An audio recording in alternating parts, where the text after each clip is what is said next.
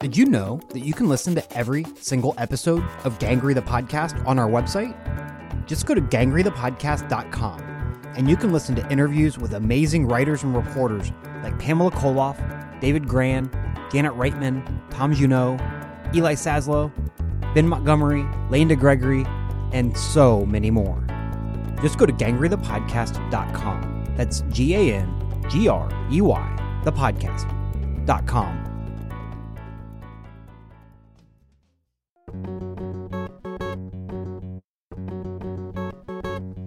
Welcome to Gangrey the Podcast. I'm Matt Tullis. On this episode, I'm going to replay an interview I did with Will S. Hylton in March of 2014. At the time, we talked about his excellent book, Vanished The 60 Year Search for the Missing Men of World War II. I'll tell you a little about that book in just a minute. But first, I want to let you know about Hylton's most recent piece in the New York Times Magazine. The essay was headlined, My Cousin Was My Hero, until the day he tried to kill me. It's a brutal, yet important piece that looks at toxic masculinity and how it impacts all of us, and how it nearly ended Hylton's life. Hylton opens up entirely about his own life in this piece, and is not always pretty. That's what makes the essay so effective and hopefully impactful. You should go and read it now. I've linked to that piece on gangreythepodcast.com. When Hylton and I talked back in 2014, he had just finished his first book, Vanished. The book focuses on the modern day search for one American bomber that crashed over the Pacific Islands during the war. That bomber carried 11 men who, for decades, were listed as missing in action. Hylton actually started this project thinking it would just be another magazine story. And I, I just, I, I venerate the magazine form. Uh, I always have. It's, uh, to me, it's the sort of perfect gem-like distillation of a story, and it comes with all of its own special um, kind of habits and history that are quite different from either nonfiction books or newspaper writing, so broadly speaking. Um, and, and I, and I just love it. I mean, it's just this is the form that I've always wanted to work in. But what happened was, um, this particular story kind of forced me to to try a new medium. Hylton said he always struggles with organizing his thoughts and notes, even when he's writing long magazine pieces. He said those struggles were magnified by 10 times on this book project this will sound like uh, false modesty or something, but I, it's the truth. It's just like the flat, simple truth that I'm totally comfortable with, and that's that I'm sort of barely smart enough to hold all of the various ideas in mind as I'm trying to figure out structure for a magazine piece. Um, and and for a very long magazine piece, I can't I can't do it, um, and I, and a lot of times I end up having to really you know print out a horrible draft and cut it up with scissors and use tape to sort of move things around because I can't in my mind remember all of those pieces and figure out how to reorganize it. I have to like I have to sort of like see it in front of me. Hylton's work has appeared in the New York Times Magazine, Harper's, The New Yorker, Esquire, GQ, Rolling Stone, New York, and many other magazines. He's been selected for numerous anthologies, including the Best Music Writing, Best American Political Writing, Best Business Stories, and Next Wave, America's new generation of great literary journalists. As usual, I've linked to a lot of Hylton's work on our website. You can find that at gangreythepodcast.com.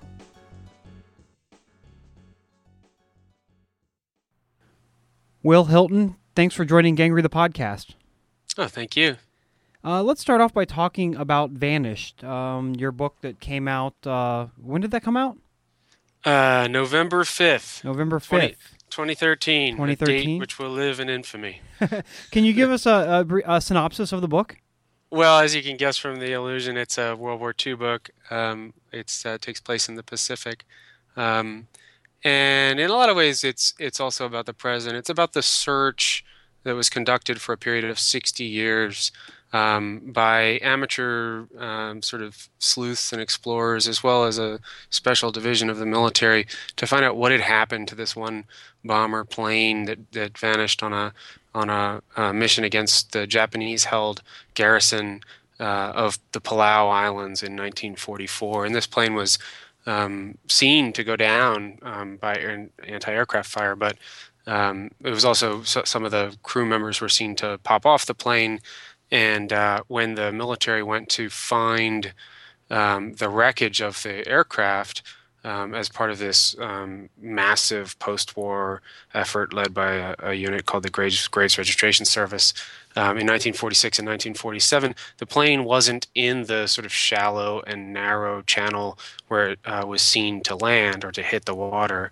Um, and the uh, question always kind of remained um, where, in fact, that plane ended up and how many of the men had parachuted off, whatever became of them, whether any of the other crew members had survived. Um, and all of this, these questions were sort of exacerbated by a, a, lot of rumors that circulated both inside the military and in the families um, about some of the guys surviving, uh, in some cases possibly for a very long time. And so, so the the book sort of traces the story of those crew members and of their families and these explorers and trying to to sort it all out. How did you first learn about this story and what was going on uh, over there in the Pacific?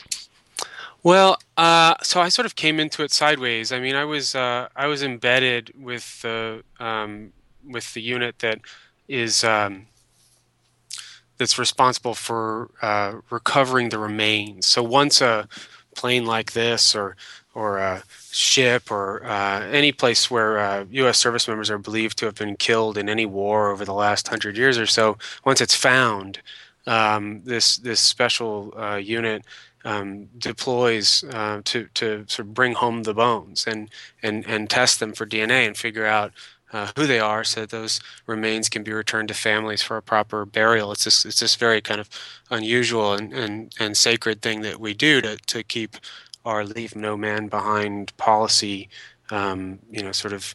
Uh, in, apparent to the to the people serving today. It's it's reassuring for people serving today, and it also um, provides closure for families who have spent years waiting. And I wanted, I was interested in doing a sort of a broad survey of how this work unfolds across a lot of different landscapes. And so um, you know, the plan was that I would go to a bunch of different locations. They work in the Himalayas, they work, you know, on Greenland, they work, you know, in the ice of Greenland, they work, um, you know, in tropical jungles of Southeast Asia, where you know U.S. service members died in the Vietnam War, whether that's in Vietnam or in Cambodia or Laos. Um, and of course, they work in the in the Pacific. They work in in in Europe. Sometimes uh, the remains of U.S. service members will be found on a construction site in Belgium or something. Um, and so I got to the first of this whole series of sites we were going to explore, and it was this huge barge out in the middle of the Pacific Ocean. And uh, I was sort of standing on the barge with all these um, elite military service members swarming around me from all the differences. You know, they had Navy divers in these big hard hat helmets jumping off the side of the barge and disappearing to the bottom for long periods of time, then coming up with rusty pieces of metal and things that looked like bones, but might have been coral, and that had yet to be determined. And then they had these, you know, Air Force historians who are trained to identify from even the tiniest little fragment of, uh, you know, metal or, or whatever glass, uh, what uh, aircraft or ship uh, the the uh, the part came from and whether it's period correct for what's believed to be in that uh, patch of ocean or in that piece of jungle. Um, and so all these different people are swimming around doing this thing, but I couldn't see what they were doing because it was deep under the underwater. Um, and I and I and I was trying to get permission to dive. I'm a certified diver, and I felt very comfortable going down, but there were re- restrictions against that um, because the Navy doesn't like to have civilian divers. Uh, actually, the Navy was probably the least of my troubles. They have some restrictions. The bigger restrictions came from the recovery unit, um, which was sort of um, they, they, were sort of saying it's too dangerous and, and we'll get in trouble if you get hurt kind of thing so the liability question became prohibitive and i just i just kind of told the, the captain who was leading the mission that until i had a better sense of what was going on there i wanted to stick around i wasn't ready to move on to the next site um, and as as days turned into to a couple of weeks or a few weeks, um, it became more and more important to me to understand that one site and use it as kind of an index or a proxy for um, this whole larger question of bringing home the remains of service members rather than having some broad, expansive, you know, survey of the world to really kind of bring it home in a in a specific case. Now, now this broad survey was that going to be a book originally, or was that a magazine piece, or what were you kind of? It, it was, was a it was a magazine piece. Yeah, I mean, I, I, never I never really imagined that I would write a book. To be honest, um, I've been length journalism for most of my career. In fact, most of my life at this point. Um, and I I just I I venerate the magazine form. Uh, I always have. It's uh to me, it's the sort of perfect gem-like distillation of a story, and it comes with all of its own special um, kind of habits and history that are quite different from either nonfiction books or newspaper writing, so broadly speaking. Um, and, and I, and I just love it. I mean, it's just this is the form that I've always wanted to work in. But what happened was um, this particular story kind of forced me to to try a new medium. Um, I couldn't do what I wanted to do either in the space or in the amount of time I had to do the piece for GQ. So, you know, I, I like the piece for GQ, but it didn't have the story that I wanted to tell because I didn't know the rest of the story yet. It was a couple of years after that story came out before many of the the primary questions were were resolved, um, and some weren't really resolved until shortly before press time for the book. Um, so I kind of got forced to try this other medium, and as it happened, I fell in love with with the medium. I I, I don't quite know how to explain it, but um, I just uh, you know the, the levels of complexity that, that I was able to experiment with in the book form were were really super exciting, um, and I had not foreseen that they would be. Um, I think so many nonfiction books don't hold my attention um, and and lag in in places where I feel like magazine writing is often more dynamic and exciting. And so, um, you know, I, I, had always kind of imagined that that the process would be boring in ways that magazine writing is not boring, and that spending years working on one project wouldn't suit me. Um, but but it, it there's this whole new creative uh, you know sort of canvas that I'm that I that I now feel like I would I would be happy to work on again. Did um you have to change your did you change your process at all? Your writing process? um Oh fuck yeah, man! It was a nightmare. like I didn't know how to work. You know, um, I got off to a lot of false starts. I ended up ultimately I ended up um, using a new kind of software called Scrivener mm-hmm. um, to help me organize my my thoughts. Um, I mean, I'm sort of barely. This will this will sound like this will sound like uh, false modesty or something, but I, it's the truth. It's just like the flat, simple truth that I'm totally comfortable with, and that's that I'm sort of barely smart enough to hold all of the various ideas in mind as I'm trying to figure out structure for a magazine piece. Um, and and for a very long magazine piece, I can't I can't do it, um, and I, and a lot of times I end up having to really you know print out a horrible draft and cut it up with scissors and use tape to sort of move things around because I can't in my mind remember all of those pieces and figure out how to reorganize it. I have to like I have to sort of like see it in front of me, and um, and to do that for something that's you know ten times even longer, and more than ten times more complex, was just uh, I just kept failing at it in these horrendous ways where I'd realize after a year of working on a manuscript that absolutely nothing in it was worth salvaging.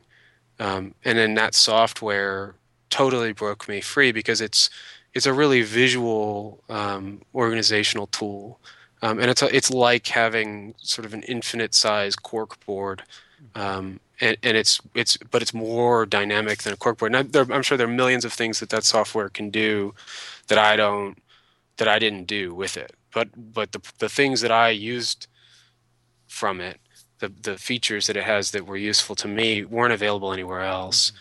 And um, and I, I definitely couldn't have done the book the way I wanted to do the book without it. And and so I mean, yeah, I just completely had to rethink how I worked. And I wouldn't necessarily bring those methods back to the magazine form because um, it's cumbersome. You know, it's cumbersome to put all this stuff into a program, and it feels sort of distant. But it was a necessary concession for the book, and I was enormously grateful to, to be able to do it. I don't know what I would have done if I was working 50 years ago. You know, it's not that long ago. Yeah, the the book, um, uh, I could I could see that being difficult to kind of organize because you float back and forth in time a lot, uh, and back and forth between a lot of characters. Um, did you anticipate that that would happen going in?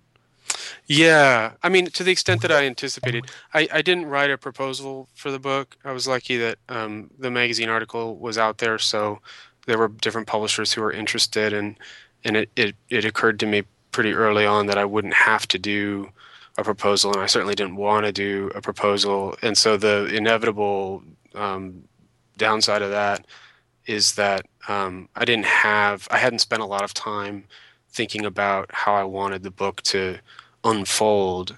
I had I had written an email to uh, one of the publishers who was bidding on the book, and he was the guy who ended up buying the book. And he had written me sort of an offline email apart from the bidding, just saying, "Hey, I know you didn't want to write a proposal, but just give me a sense, a better sense of how you see it." And so that was the closest thing I had to a sort of fully formed, this like you know 300 word email to a fully formed uh, plan um, it didn't end up being that close to what I finally did, but it did. It did include this idea of having all of these um, sort of emerging from the crash of this one plane, and that was thematically very important to me. Um, because if the plane was going to be a symbol of all the lost planes and ships and service members from all of these different wars, I needed to talk about, or, or better yet, demonstrate how uh, vast the sort of ripples of grief that extend out from that little patch of water where it went in. Yeah, I think the thing that I really also like about the book is that, at least from a reporting standpoint, um, I read the book and I'm just in awe of the different types of reporting that you had to do. Um, so, from interviewing people, um, like the living family members uh, of, of the men who, who died in the crash, to historical research to to following you know some of these people around who are searching. Um, that's all very different type of types of reporting. Can you talk a little bit about how how you manage that? Yeah um, some of it was some of it was reporting of a similar grain to what i normally do you know going out and and seeking the people who can tell this, their own stories um, or who can speak authoritatively to um, you know, a sort of dense academic subject. So, in the case of how the war unfolded, finding an expert to talk about that was not so different um, in some ways from finding an expert to talk about, I don't know, gene therapy or something, maybe for a magazine piece I could be writing. Um, and finding someone to talk about their sense of loss and and and the, the long torment of, of the uncertainty of not knowing whether their you know husband or father uh, survived was, was in some ways comparable to finding you know interviewing uh, uh, a, a, woman who had to give up custody of her child and, and, and you're, you're sort of on this very tender area. You have to kind of make sure that you get enough information to convey what, what their story is to the reader. And so you're asking questions they're not always easy to ask. They're certainly not easy to answer. And um, some of that sort of balance of of of you know the the, the work life balance in, in a, in, a, sense. I guess your sort of obligation as a human and your obligation as a reporter um, and what's what's what falls in between them um, was was comparable. Other things were totally new to me. Um, you know the the national archives was a complete mystery. I had never had occasion to go into the you know a couple of billion cubic feet of records stored in the most byzantine and frankly archaic way. Um, you know, poor. They're just not through any fault of the archivists, who are a national treasure. To be honest, they're the happiest federal employees I've ever encountered. But um, just because there's so much stuff and it's so old that it's not always organized in a way in the, the way you'd like it to be. Um, and in some cases, somebody 60 years ago filed something under the wrong heading, and that still is that way because nobody's ever retrieved it before. Um, and so, you know, figuring out how to do all that took a lot of help um, from the archivists and from outside people uh, that I knew who had been there before, um, and, and and trying to master those record finding skills was also a big time suck. I mean, if I had to do it now, it'd still take a long time, but it wouldn't take anywhere near as long because all those wrong turns down some, you know, alley of microfiche at the National Archives can end up equaling a month of your life. Yeah, I found uh, that archivists are so eager to help you find things, and I think it's because like people don't go and look that stuff up very often anymore. And they're just so excited that somebody's there and cares yeah. about something that they have. You know? Yeah, yeah. And they sort of see it as a as a mystery unto itself. So I was sort of examining a mystery substantively, but there's this other mystery of like, we know this, somebody must have recorded this information. How would they have recorded it? And where would they have recorded it? And then who, if it's not filed where you expect it to be filed, how would somebody mis- make a mistake? What kind of mistake would they make? You know? So I found stuff on Palau filed under the Philippines mm-hmm. because, you know, back then people saw it as part of the same basic, you know, theater of the war and it was you know these guys were part of the MacArthur's column across the South, which was heading for the Philippines, and and so some of the archivists in the 1940s or whatever put put things in a folder for the Philippines, which actually pertained to Palau. I mean, it's hundreds of miles away across the open ocean, but um, that, that's a that to them, I think, and it and and to to me as a reporter also becomes this little puzzle that you get to do mm-hmm. and and and when you find something in the wrong folder and it's useful to you it's definitely a rush. Yeah i found that doing the actual research the archival research is a lot of fun at least for me uh, but then trying to make that stuff come to life is so hard and you do a really great job of it. Can you talk had you done that that type of writing before where you're using some historical records or was that new and, and what was that process like for you well, first of all, thank you. Um, but no, I hadn't really done that. I think it's I think there's a parallel to what I do often find myself doing, um, which is writing on deadline when you know maybe the information I have is not as complete as it could be or as I'd like it to be, and maybe that's even my fault sometimes. You know, maybe I didn't ask the right questions, but now the person has been put under a gag order. Uh, and I can't get another interview, or now it's you know eight o'clock and the story's shipping at 11 and I need to rework this paragraph and there's just no time to go to get the person on the phone, at least not in a polite way in the middle of the night.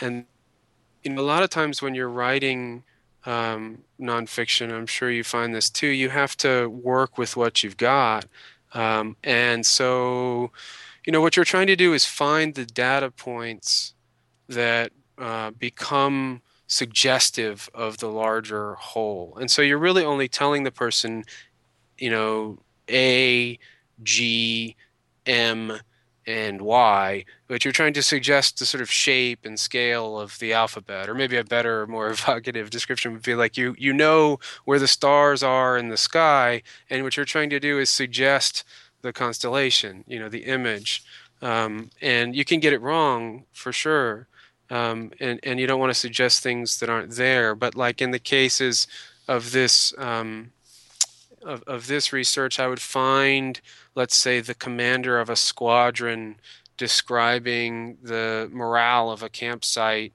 um, going down over a period of a couple of weeks for various reasons having to do with the supply chain running thin. And I would find a description of somewhere else in the archival records of um, of you know how people were repurposing old um, fuel tanks to make pontoon boats and, and spend their free time out on the water hooking fish.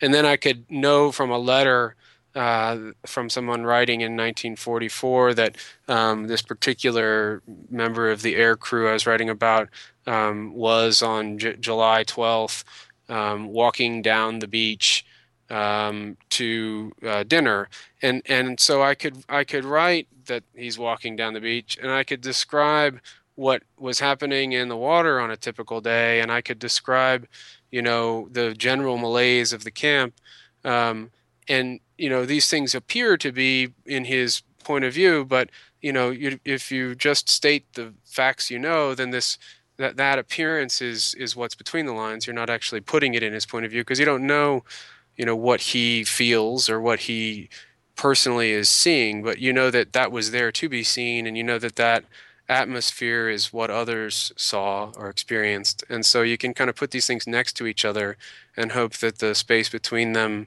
you know, fills up with life.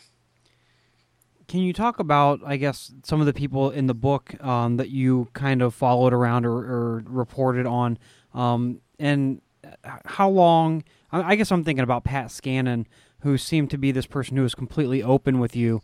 Uh, was it la- was it that way from the get go, or did did it take him some time to come around to you? I think the funny thing with with Pat is that he and I did hit it off, uh, person to person, very early.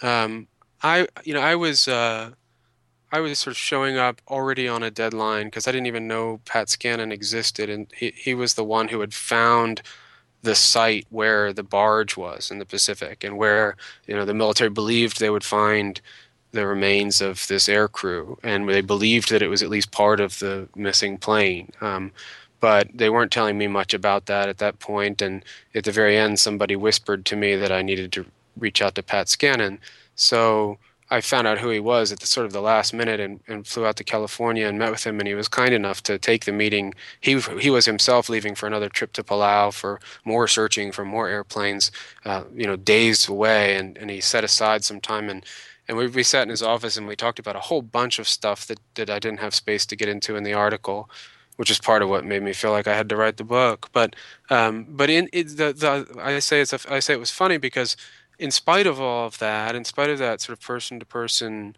connection, um, with Pat, there's a, there is a real challenge in writing about him, and that is that um, you know he had all these uh, he had this need to do this work as a civilian, not working for the military, not having any family connection to this plane or Palau or even the whole Pacific War and he had started flying out year after year to do these kinds of searches and, and, and try to bring home answers for random family members that he didn't know of what had happened to their relatives 60 70 years ago.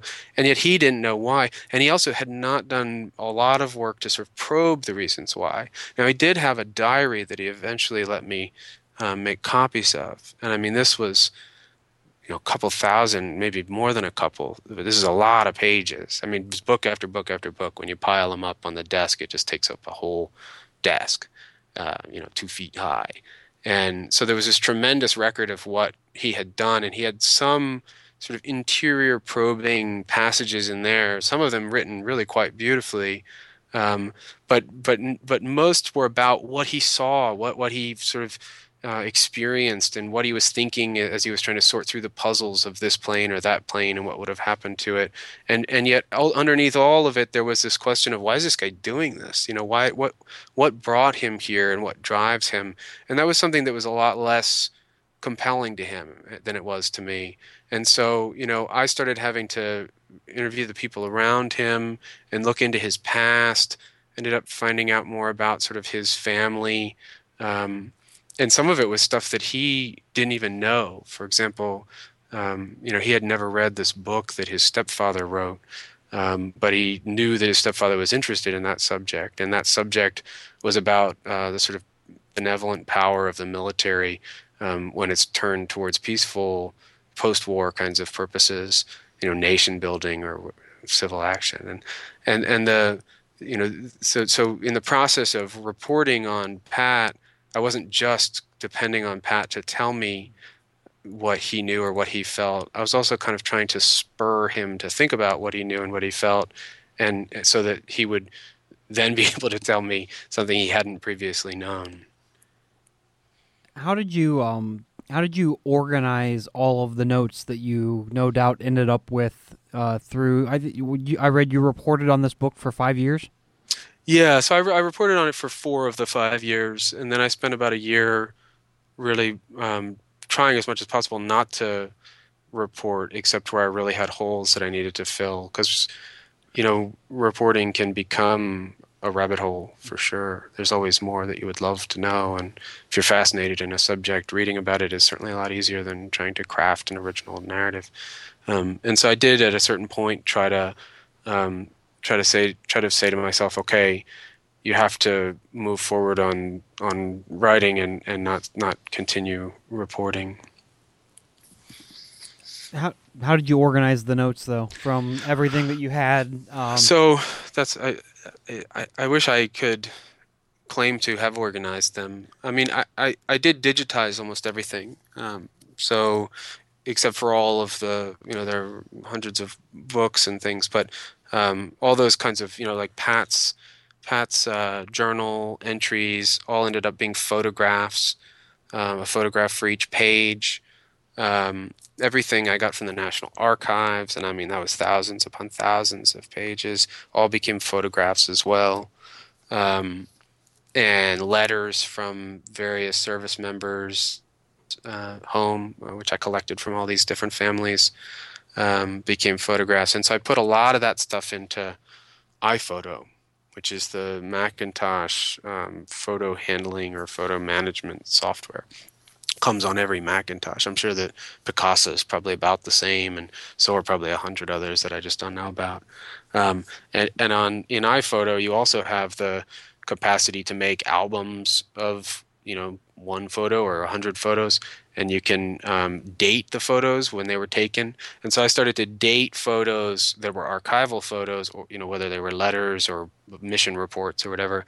I gave them the date on which they were written, and then they sort of flowed naturally in the browser for the for the software uh, in order, so that I could see that this letter was written on the same day as this mission report, and I could see what you know Johnny Moore or somebody was writing home right after he had been on this mission. I could read about them both next to each other, and I found that to be very useful. I didn't have to um, go and make those correlations. Uh, manually. I could I could just let the software if I had some new document, I could just drop it into the software, put the correct date on it, and it would appear in the right part of the of the browser. But but it didn't, you know, that didn't mean that it would correlate to anything that I had read in a book or you know interview transcripts that I had, and all that stuff just kind of um, became this this series of folders and files that that eventually became so overwhelming that I needed the Scrivener uh, program so that I could start going through, let's say, a list of notes I had assembled somewhere along the line on prisoners of war held by Japan, um, and I would make a, a, you know a index card type of thing in the software that would have those notes in it. Uh, um, and then another card for something else, and another card for something else. And I could start to move them around and build the architecture of how I wanted the story to unfold and where those kinds of information would be embedded into the the thrust of the actual plot or the narrative. Uh, Will, we're going to take a, a, short break right now. Um, we'll be back with Will Hylton. Uh, this is Gangrey the podcast.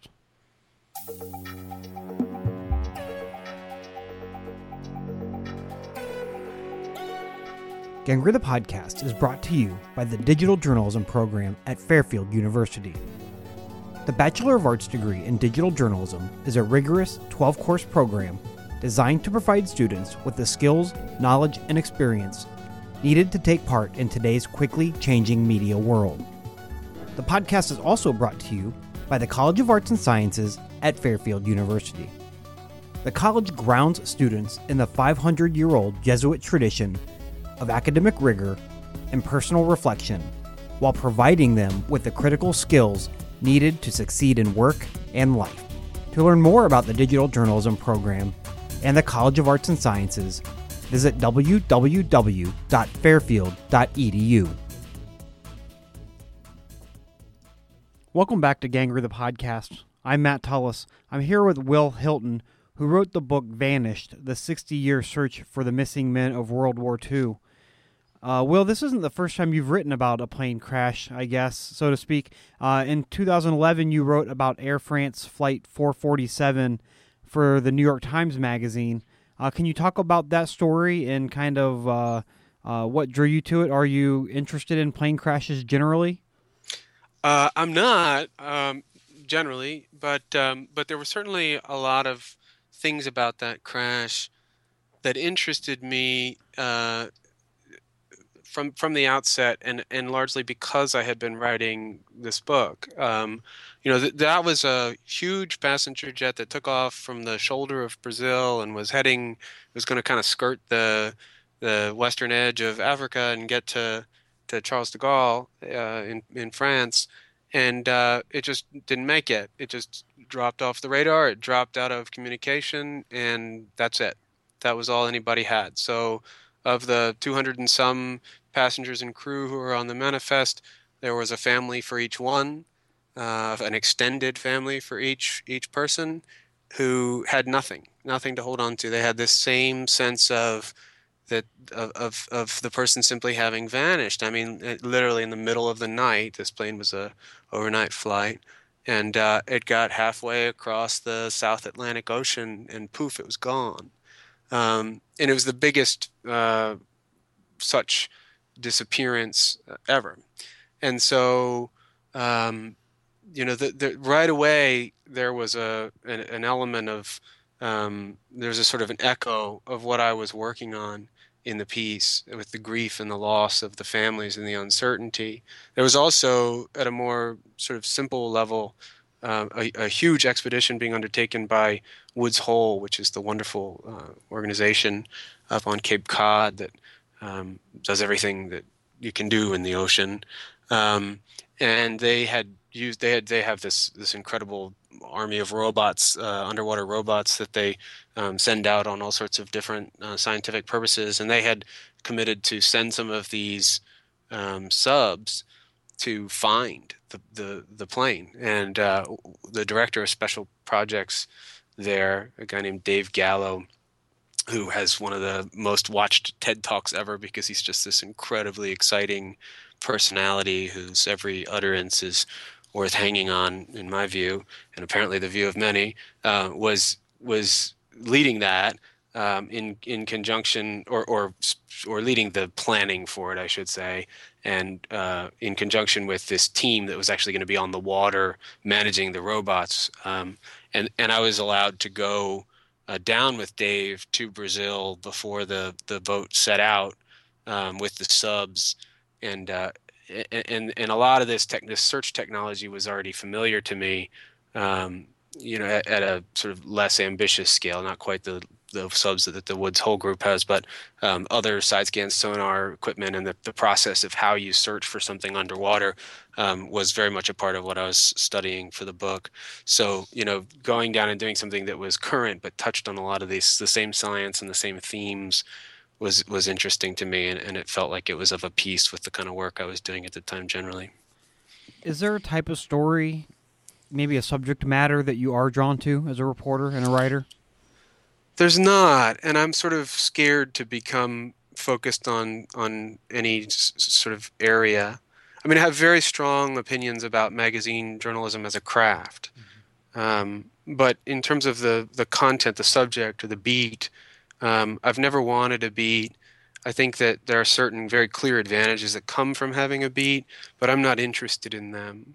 Um, I'm interested in, in in trying to grasp grasp for the advantages that come specifically from not having a beat, from sort of showing up each time with uh, an open mind and a lot of questions. Some of them very very simple and maybe embarrassing, um, but over time, you know, developing from the answers to those questions, new questions, and so on and so forth on a daisy chain until you get to some place that because you're an outsider, you're thinking to ask, and maybe people haven't been thinking about a lot. And so you can kind of get to these weird corners of stories that uh, a beat reporter might take for granted just because of this the, the length and depth and breadth of their immersion in the material.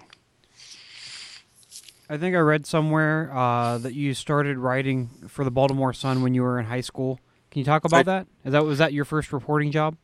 Yeah, it was. I was uh, I was 16 when I started there, um, and it was uh, it wasn't a I wasn't supposed to be writing, but they went through a period of upheaval, and uh, and a lot of reporters ended up leaving, um, and so there was I mean it was just it was just a very simple situation where there was nobody, there weren't enough people to fill the the column inches. They ended up eventually closing the Evening Sun. There were there was a morning and an evening paper. These two totally separate papers with separate staffs. They ended up closing the Evening Sun as a separate entity. That's where I was supposed to be, uh, working as an intern during high school. Um, and and folding it into the Morning Sun. So the two papers still came out, but they were basically the same paper for a period of time. And even still, there weren't enough people left. So many hundreds of, of people from the editorial staff had left, and um, and so you know the editor of the features section said to me, you know, why don't you go out and check check out this or check out that, and I'd come back with my own sort of take on things, and of course have to be sent out again um, but over time, I started to I started to get some nice uh, some nice experience from that, and, and, I got to learn a lot from it. Um, and I got a lot of bylines. I started running the the phrase uh, staff writer under my name, which was not technically accurate, but I was happy enough to to see it there. Um, and and I would kind of I, I kind of just stopped going to to high school. Actually, I wasn't. It was a lot more fun to go to go to the newspaper and report a story what drew you to that in the first place? I was man, I was uh as a kid, I was I was that kid who had piles of Rolling Stone stacked up six feet high on every wall, which my mom loved. Um, I was just completely obsessed with the sort of weird, uh, deep stories. Um, you know, I should say to to uh, to listeners that it's February 13th and the Gangrey podcast with Mike Sager just dropped online like two hours ago. And so right before we started talking, I was listening to it. And I mean, Sager is one of those guys who was writing for Rolling Stone when I was in high school and and was absolutely one of the reasons I got into this. I mean, he had all these unbelievable pieces like the Wonderland Gang piece, you know, Devil and John Holmes, the, the biggest one for me was probably the Pope of Pot that just had a huge impact. Mm-hmm. And he also wrote this epic story in the in the Washington Post where he started out um, about tracking Marlon Brando to Tahiti, where Brando is sort of in the early stages of his descent into madness. And the, the piece was a total subversion of every everything, every convention in the celebrity, you know, form. And, and it was that aspect of what Sager was doing, even more so than the than even the the freakiness of his characters, but the way he handled form that was so important to me, and it made me so interested in this magazine work. Um, and even when I was at the Sun, you know, because I was reading that kind of stuff, I was trying to find ways to do it. And I mean, that's a it sort of raises this thing that's very much in the air right now because this form is more accessible to more media you know i mean it, it's it's had a lot of names over the years the current term of art is long form um, but it's also been called like narrative nonfiction or narrative journalism or creative nonfiction or a whole bunch of other things but the the the, the basic fact is that whatever you call it it has this very specific kind of um, I mean, it has a lot of internal diversity. Don't get me wrong; that's what's great about it. But as it has, it's very clearly in in essential ways not the straight news, right? Mm-hmm. And you know, so unfortunately, like 90% of the time, in my view, 90% of the time that newspapers attempt to go long, they don't go long in the way that I would characterize as being this kind of storytelling that that the people who are on the Gangrey podcast do work on. Of course, some of them are newspaper writers, and I think that generally speaking, you know, what we're talking about is also perfectly possible to do in newspapers. But a lot of times when newspaper editors assign those stories, they don't ask for something that's weird and structured differently. I mean, this this form that we're talking about is whatever kind of paper it's printed on. It takes a different uh, architecture and it, it has it emphasizes different things than straight news. So, you know, like the newspaper form generally wants you to um, hurry very quickly in the story into who, what, and where, and then uh, get get into how and why right at, right off the bat with a nut graph that sort of defines what the story's going to say or is saying. And there's this very important dictum in, in newspaperdom that, about don't bury the lead. I mean, that's being repeated by journalism professors at every uh, school a lot. Um, but that's very different from what you and I are talking about and what, what I'm sure you teach. And and and it's you know what we're talking about is a much less rigid form um, in which you actually do bury the lead deliberately mm-hmm. um, and you do try to lose the reader and keep them wondering you know, if not who, what, and where, certainly how and why. And you're focusing uh, right from the get go on character and setting. And, uh, you know, you can have David Grann, who's going to leave you wondering whether the person in the story is innocent or guilty right up until the end. I mean, he might even deliberately mislead you about it or, or allow you to be misled about that question. Or you could have Susan Orlean start a piece off, one of the great magazine pieces of all time, talking about what she's going to do after she marries this 10 year old boy, you know, or Tom Junod telling you what the timbre of some rapist's voice sounds like, mm-hmm. just what his, what his voice sounds like, totally ignoring, you know, the crime and the criminal, but, but just starting in this strange and sort of lovely and frightening place. Um, and then building up tension and uncertainty and, and letting the narrative unfold very slowly and and, uh, and sort of eventually culminating with some kind of closure for lack of a better word but but refusing to do it before it must mm-hmm. um, and so you know this new the availability of the digital form with with all these wonderful websites like Gangrey, but but also Byliner and Longform.org are breathing this new life into this medium because you can really see the best examples of that work in a way you couldn't before. I mean, this shit used to be passed around like fucking samizdat, man. Like this was you would get Richard Ben Cramer's profile of Ted Williams as I did from Andy Ward at Esquire, sort of handed to me in this rumpled and crinkled form that he had pulled out of a filing cabinet, and I'd furtively read it and give it back to him to pass on to the next writer for inspiration.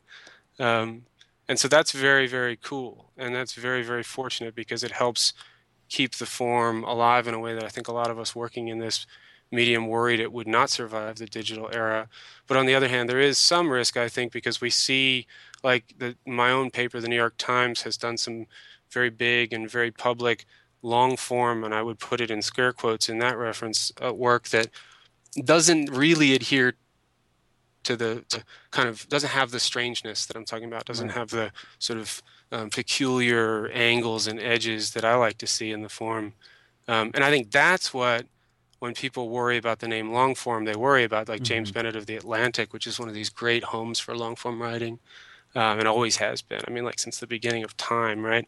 And he wrote his piece not too long ago, sort of criticizing the word long form as a name for this medium. I actually don't have a problem with the word long form, but I think his deeper point was that um, it's about something much, much different from length. It's sort of about how the piece is structured within that length and, and whether it's constantly circling back to reinforce a nut graph or unfolding in this much more sort of crooked and delightful fashion.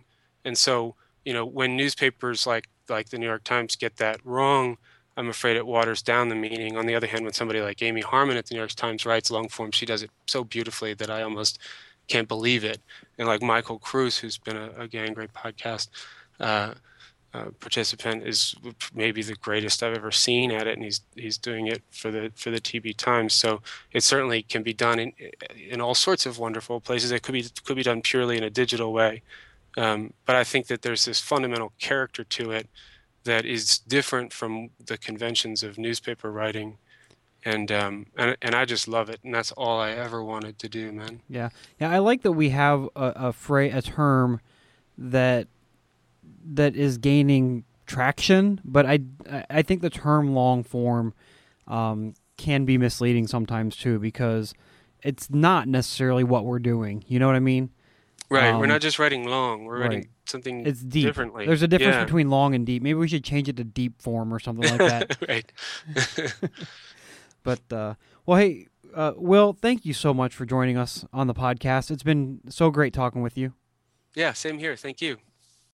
We've reached the point of the podcast where I normally tell you that I've been talking to so and so and that you can find us on iTunes and whatnot. I'll get to that in a bit. But after Will and I ended the formal interview, we kept talking I mentioned how lucky I feel to get to talk to so many awesome reporters and writers, and he talked about how great it is to be able to listen to those reporters and writers talk about their craft. Writing, especially literary journalism, can be an isolating craft, and it's nice to know there are others out there. We also talk about a mutual acquaintance, the novelist and literary journalist Michael Downs. I'll let Will pick it up from there. Oh man, I know I'm so jealous. A lot of the people you have on, I'm just I can't wait to hear what they're going to say about the craft. You know, there has not been a conversation about this craft in a public way ever. Right, right. So right. it's so cool to listen to this stuff and hear people that you've admired from afar for so long talk about what they do and how they feel about it. And, Yeah. and, you know, sometimes I'm like, wow, that's so so different from the way I think about it. But other times they'll like in the way a great comedian can articulate something that I sort of believed or knew or felt but had never identified before. So it's fucking amazing to just have that exist in the world. You know, this was such an isolating thing to do for so long. Yeah, and I think the awesome thing is everybody does it differently. Yeah. too. Um, and that's cool. I mean, that's awesome. That's why we get different stories, and and, and that's one thing that I think has been fun, and and one thing I try to teach my students that you know what I can, I'm going to tell you how I do it, but it doesn't mean that's how you're going to have to do it. Right, right, Um, right. So that's a lot of fun. So Totally. hey, ha- how do you know Michael Downs? Uh, he and I were. Um, I was going to be teaching this class uh, at the Towson uh, University um, Masters in Writing program, and he and I ended up talking, and and because he was sort of the representative of the program, and we just decided to do it together, um, because he comes as much from a you know fiction background as from his nonfiction, like Mhm. House of Good Hope, which I think is a fantastic nonfiction book. And and so he really is good at emphasizing in the nonfiction world the need to sort of get weird with your sentence structure or Mhm. even with your story structure and stuff. And it was really fun to just kind of pair up with him and kind of tag team these students who had, in a lot of cases, been taught a very different way of doing it, or or were coming back to school from uh, from years in the grind of newspapers and you know having to kind of rethink all the things that their editors had beat into them for years. so it was really nice to have another voice, you know, in the room kind of saying, actually, you don't have to do it that way and there isn't a right way, you know. Yeah, And that's awesome. We started to tap in, uh, patch in people like what, what I guess you were doing with Michael Kruse earlier, people that um, we just thought were great examples of, of how diverse and varied this work can be. And we'd, we'd have them Skype in to class. And so ever since then, he and I get together on a regular basis and just pound whiskey and talk about what great stuff we've read recently.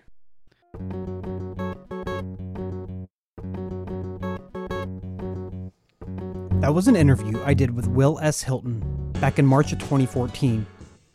We talked about his book, Vanished The 60 Year Search for the Missing Men of World War II. On May 8th, the New York Times Magazine published his essay, My Cousin Was My Hero Until the Day He Tried to Kill Me. I've linked to that essay and much more of Hylton's work on the website. You can find that at gangreythepodcast.com. Stay up to date with the podcast by following us on Twitter. That's at Gangrey Podcast. Gangrey is spelled G A N G R E Y. You can also like the podcast on Facebook. You can subscribe to Gangrey the Podcast on iTunes, SoundCloud, or any Google Play app. Just search Gangrey. That's G A N G R E Y Podcast. Gangrey the Podcast is produced in Donnarumma Studios at Fairfield University. It's made possible by Fairfield University's digital journalism program and the College of Arts and Sciences. Our music comes from Audionautics. This episode was hosted and produced by yours truly. I'm Matt Tullis. Thanks for joining us.